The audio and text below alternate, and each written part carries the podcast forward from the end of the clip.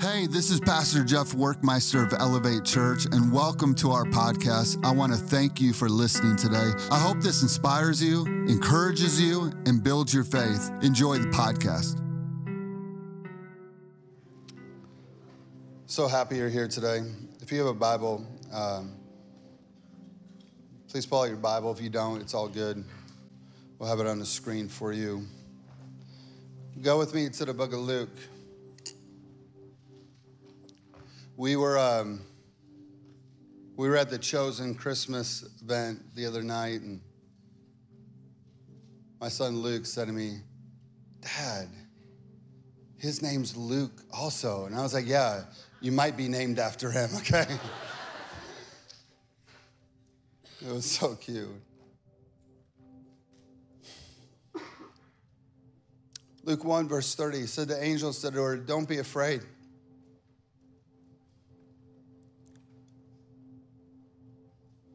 Mary, you have found favor with God.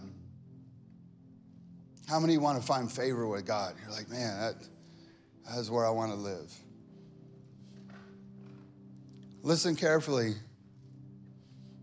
You will conceive in your womb and give birth to a son, and you shall name him Jesus. Now, Mary looks to the angel and says, I, I don't understand this. Me and Joseph were not married. We haven't slept together.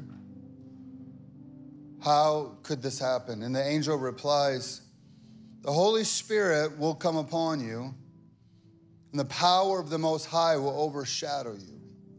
And for this reason, the holy, pure, sinless child shall be called the Son of God.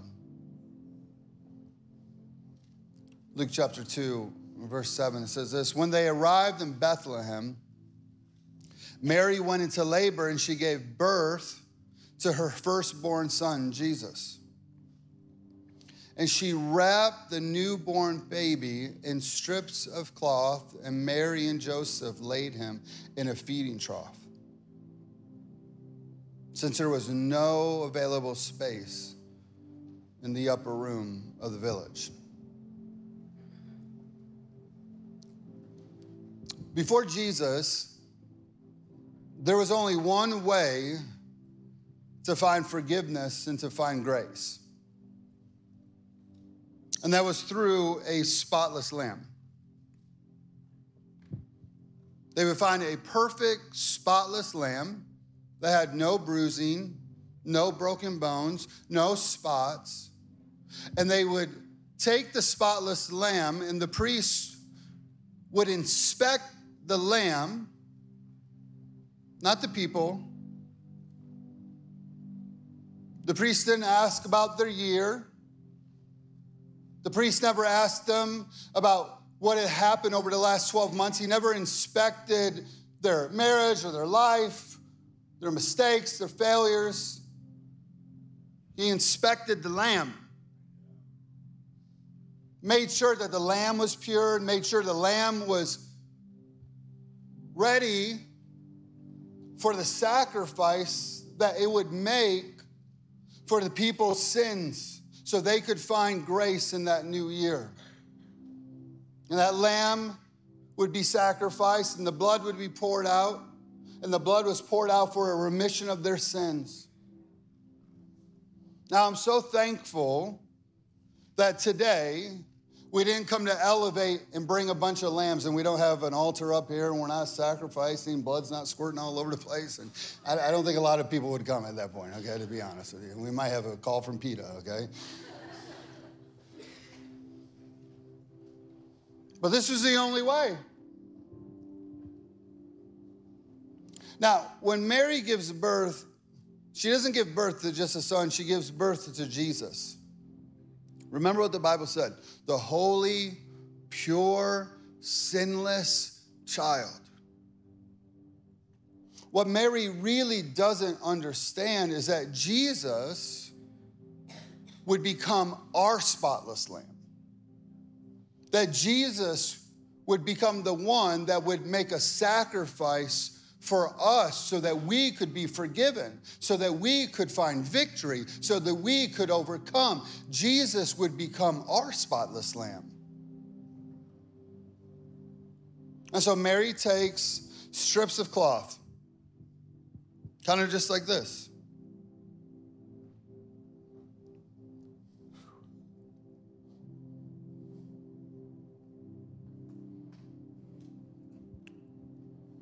Nothing special. And she takes the strips of cloth and, and she wraps her new son Jesus in the strips of cloth. And unbeknownst to Mary, Mary is prophetically preparing Jesus for his future. Now, when Joseph and Mary went on this journey to Bethlehem, this would have just been tradition. It would have been actually unlawful for them to not carry clean strips of cloth. Because according to the law, they weren't allowed to touch anything that was dead. And Mary and Joseph knew that on a long journey that this was going to be to Bethlehem, that they may come across somebody who had been robbed or attacked and somebody who had lost their life. And according to the law, they could not touch that body with their hands because if they touched that body with their hands, they would become unclean. And so Mary and Joseph had packed strips of cloth, not for the living, but actually for the dead.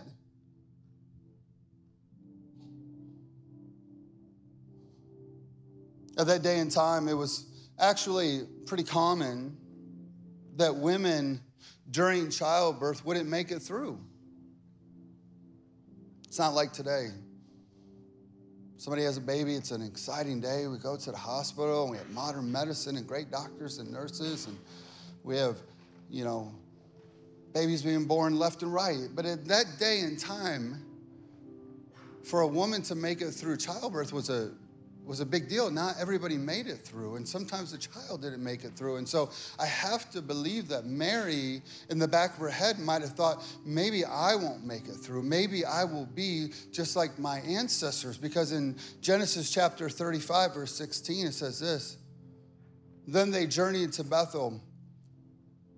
And when they were still some distance away to Bethlehem, Rachel gave birth but had difficulties and suffered severely. And in verse 18, it says that Rachel actually passed away during childbirth. And I know that Mary knew that story very well. And I'm sure somewhere inside of her, she might have thought, maybe I'm going to pack these not for somebody else, but I'm going to pack them for myself because I might not make it through.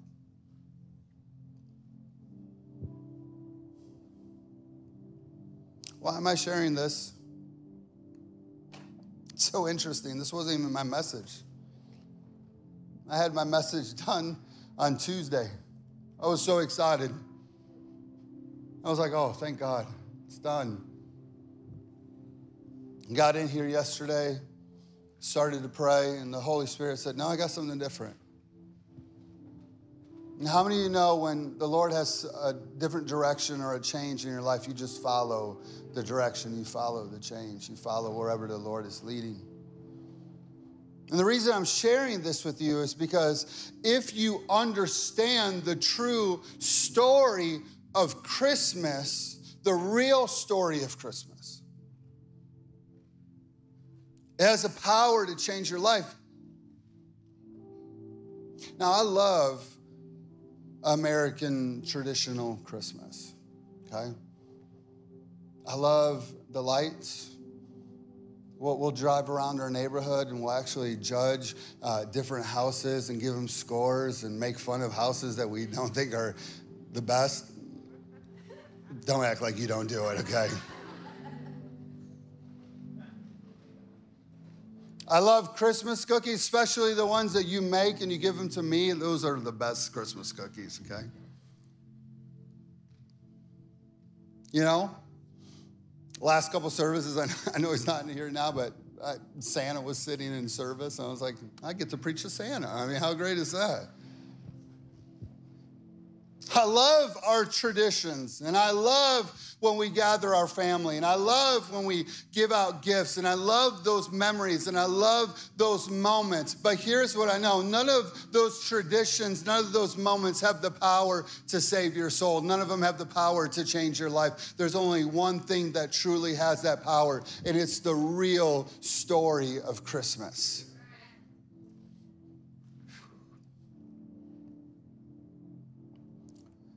Luke chapter 2, verse 8. That night in the field in Bethlehem, shepherds were watching over their flock, and suddenly an angel of the Lord appeared in radiant splendor before them, lighting up the field with the blazing glory of God, and the shepherds were terrified. But the angels reassured them, saying, Do not be afraid, for I have come to bring you good news Praise God. With all the bad news in the world, with all the craziness happening, with all this stuff on the news constantly and social media, thank God today is a day that we celebrate good news. He said, I bring you good news. The most joyful news the world has ever heard, and it's for everyone everywhere. Praise God. Come on, praise God. It's for all of us here today. For today in Bethlehem, a rescuer was born. He is the Lord Yahweh, the Messiah. And you will recognize him by this miraculous sign. You will find a baby wrapped in strips of cloth, lying in a feed trough. Now, when a spotless lamb was born, the Passover lamb was born, it would have been given to the priestly shepherds. And the priestly shepherd's job was to take strips of cloth, wrap that lamb, and lay it in a manger with hay so that lamb would not be hurt. It would not be bruised, it would not have be broken, that it would be perfect for the sacrifice because that lamb had one purpose it was to be sacrificed so they could find forgiveness and grace.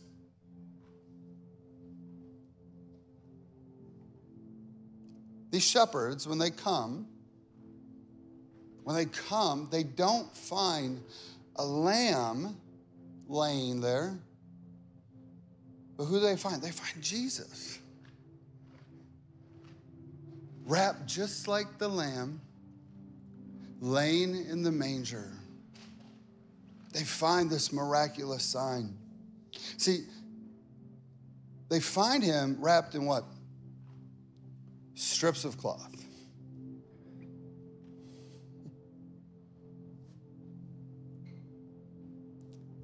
And they're not just normal strips of cloth.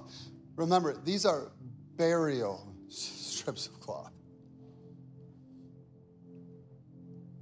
So Mary had no idea that when she wrapped Jesus in the strips of cloth, that she was actually declaring to the entire world this is my son Jesus.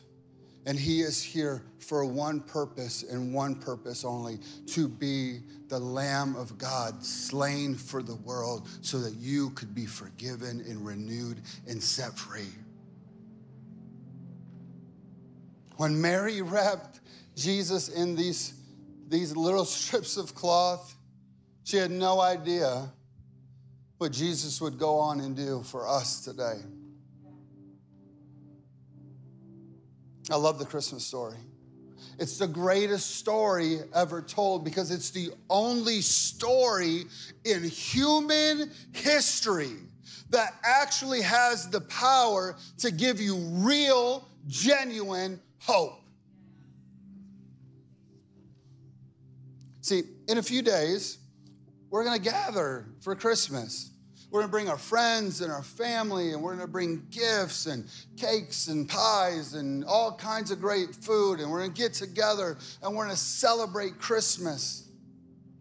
And all of us are hoping that when we open up our gift, it's actually something that we want. Can I get an amen from anybody? That it's not gonna just be something that you're gonna re gift 12 months later.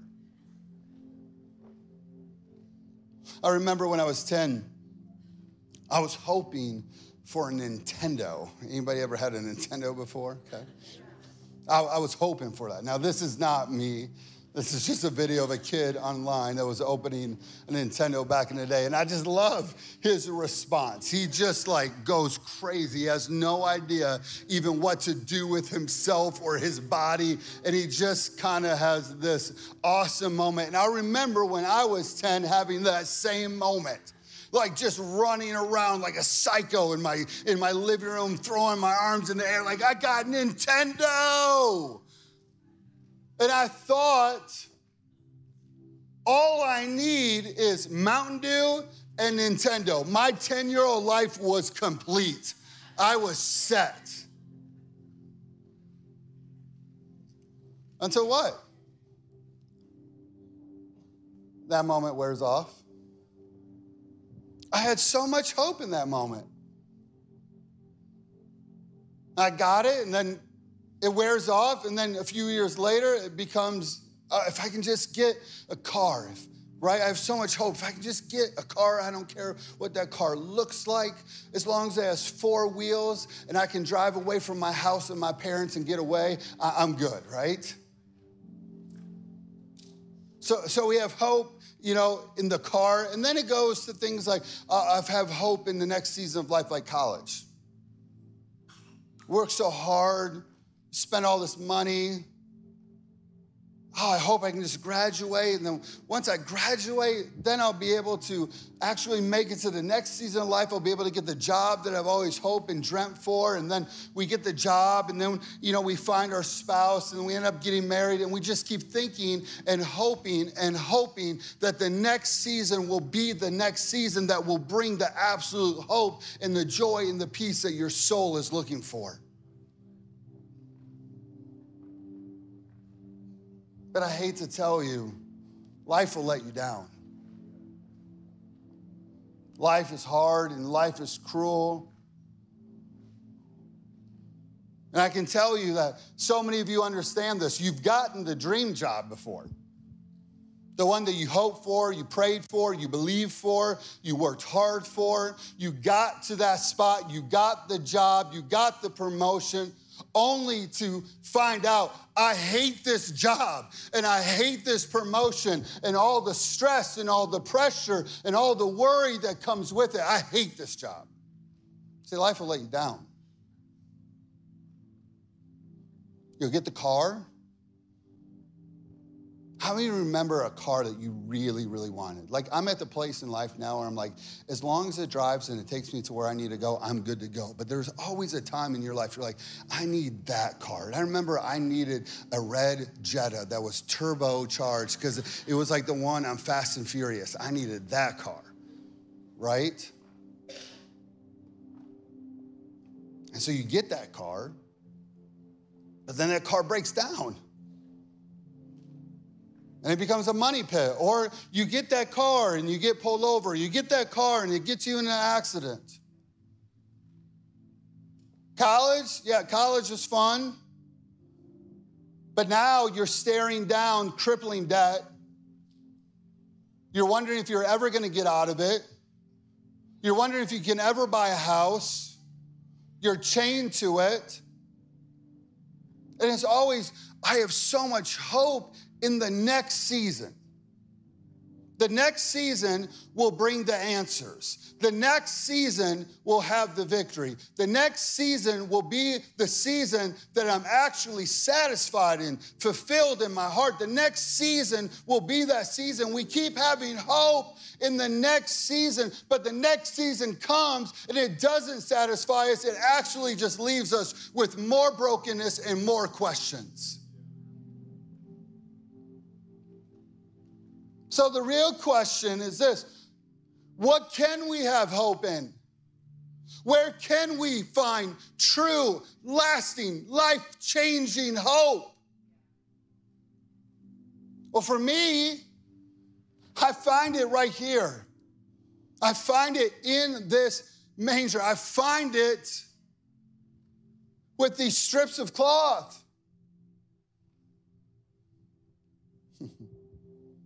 You know what I love about Jesus?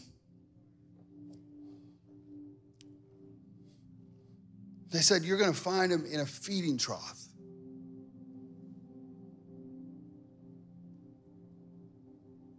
Not the palace,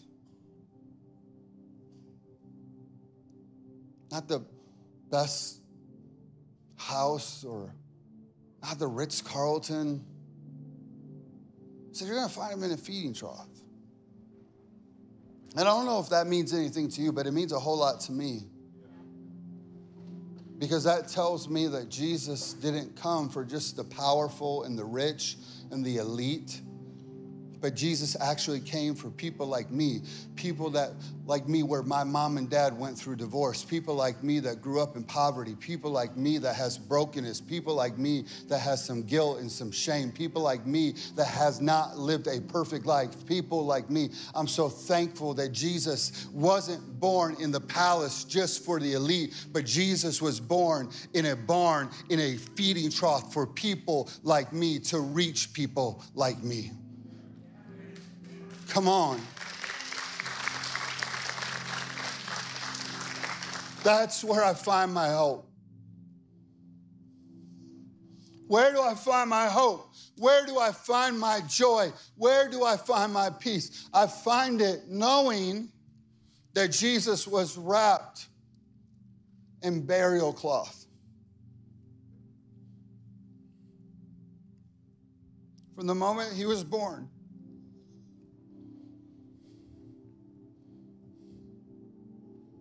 He had me in mind. And if I was the only person that would have ever accepted him, he would have done it just for me. He did it for you. He had you in mind. He knew you before you were even born. And he came with one purpose in mind to be your spotless lamb and to give his life for you so that you could find hope real hope because life life will let you down. This world will let you down. But i promise you there is one thing that will never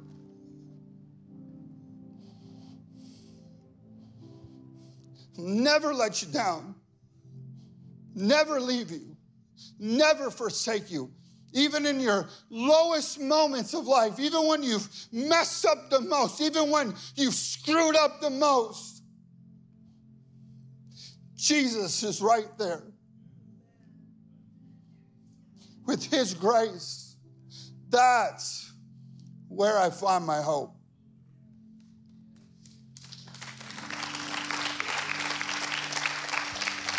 First John 29 said the next day, John saw Jesus coming to him to be baptized. And John called out, Look!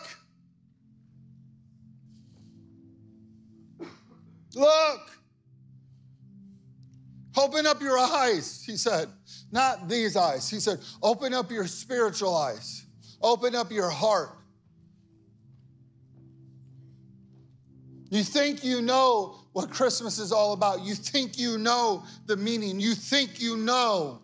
And he goes, Look, look to the manger, look to the strips of cloth, look to the real story of Christmas.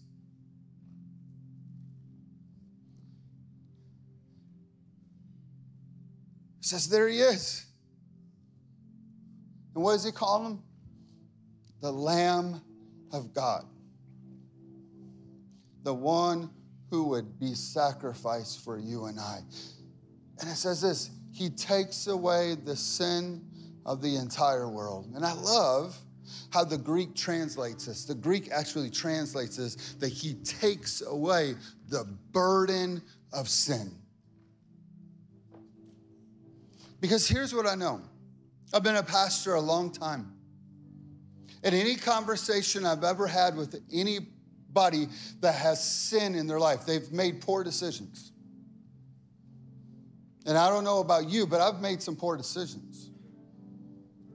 I haven't met the standards of God's perfection. But anybody that I've ever met that has sin or failure or mistake in their life, I've never met one person that has told me that it's led them to more joy and more peace and more happiness. 20 plus years, I've had conversations of how it led them to death, shame, guilt, feeling like a slave to their sin. Never joy, never peace, and never hope. But Jesus, wrapped in strips of cloth, he came to set you free. And he came to give you real hope, tangible hope. Hope that will never let you down. Hope that will never leave you. Hope that will never forsake you. Hope that will stick with you for the rest of your life. And that's the hope that I have. The hope that I have is that someday I'm going to get to go back home to my real father. I'm going to get to see my king. I'm going to get to see my savior. My real hope is not in this day and in this life, but it is in the life to come when I get to be with my Jesus. That's where my hope is. Why don't you close your eyes with me? And I want to give you the opportunity to choose that hope today. Maybe you're in here and you've never made that decision to make Jesus the Lord of your life or to, to reach out and to grab onto Jesus. Maybe you did at one point and you walked away from that hope.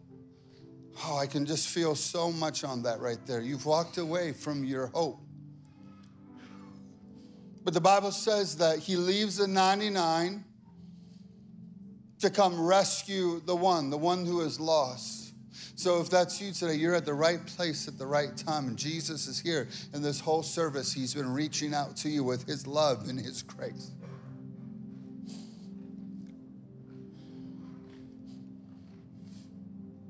And the Bible tells us that if we confess our sins, and confess Jesus as Lord, He is faithful to forgive us. See, it's not the wrath of God that leads us to repentance, it's the grace of God, His grace that leads us to a place that we come to Him and go, I'm not worthy, Jesus. So we're going to pray a prayer together. And if that's you here today, with every eye closed, I just want you to raise your hand and say, Pastor, that's me.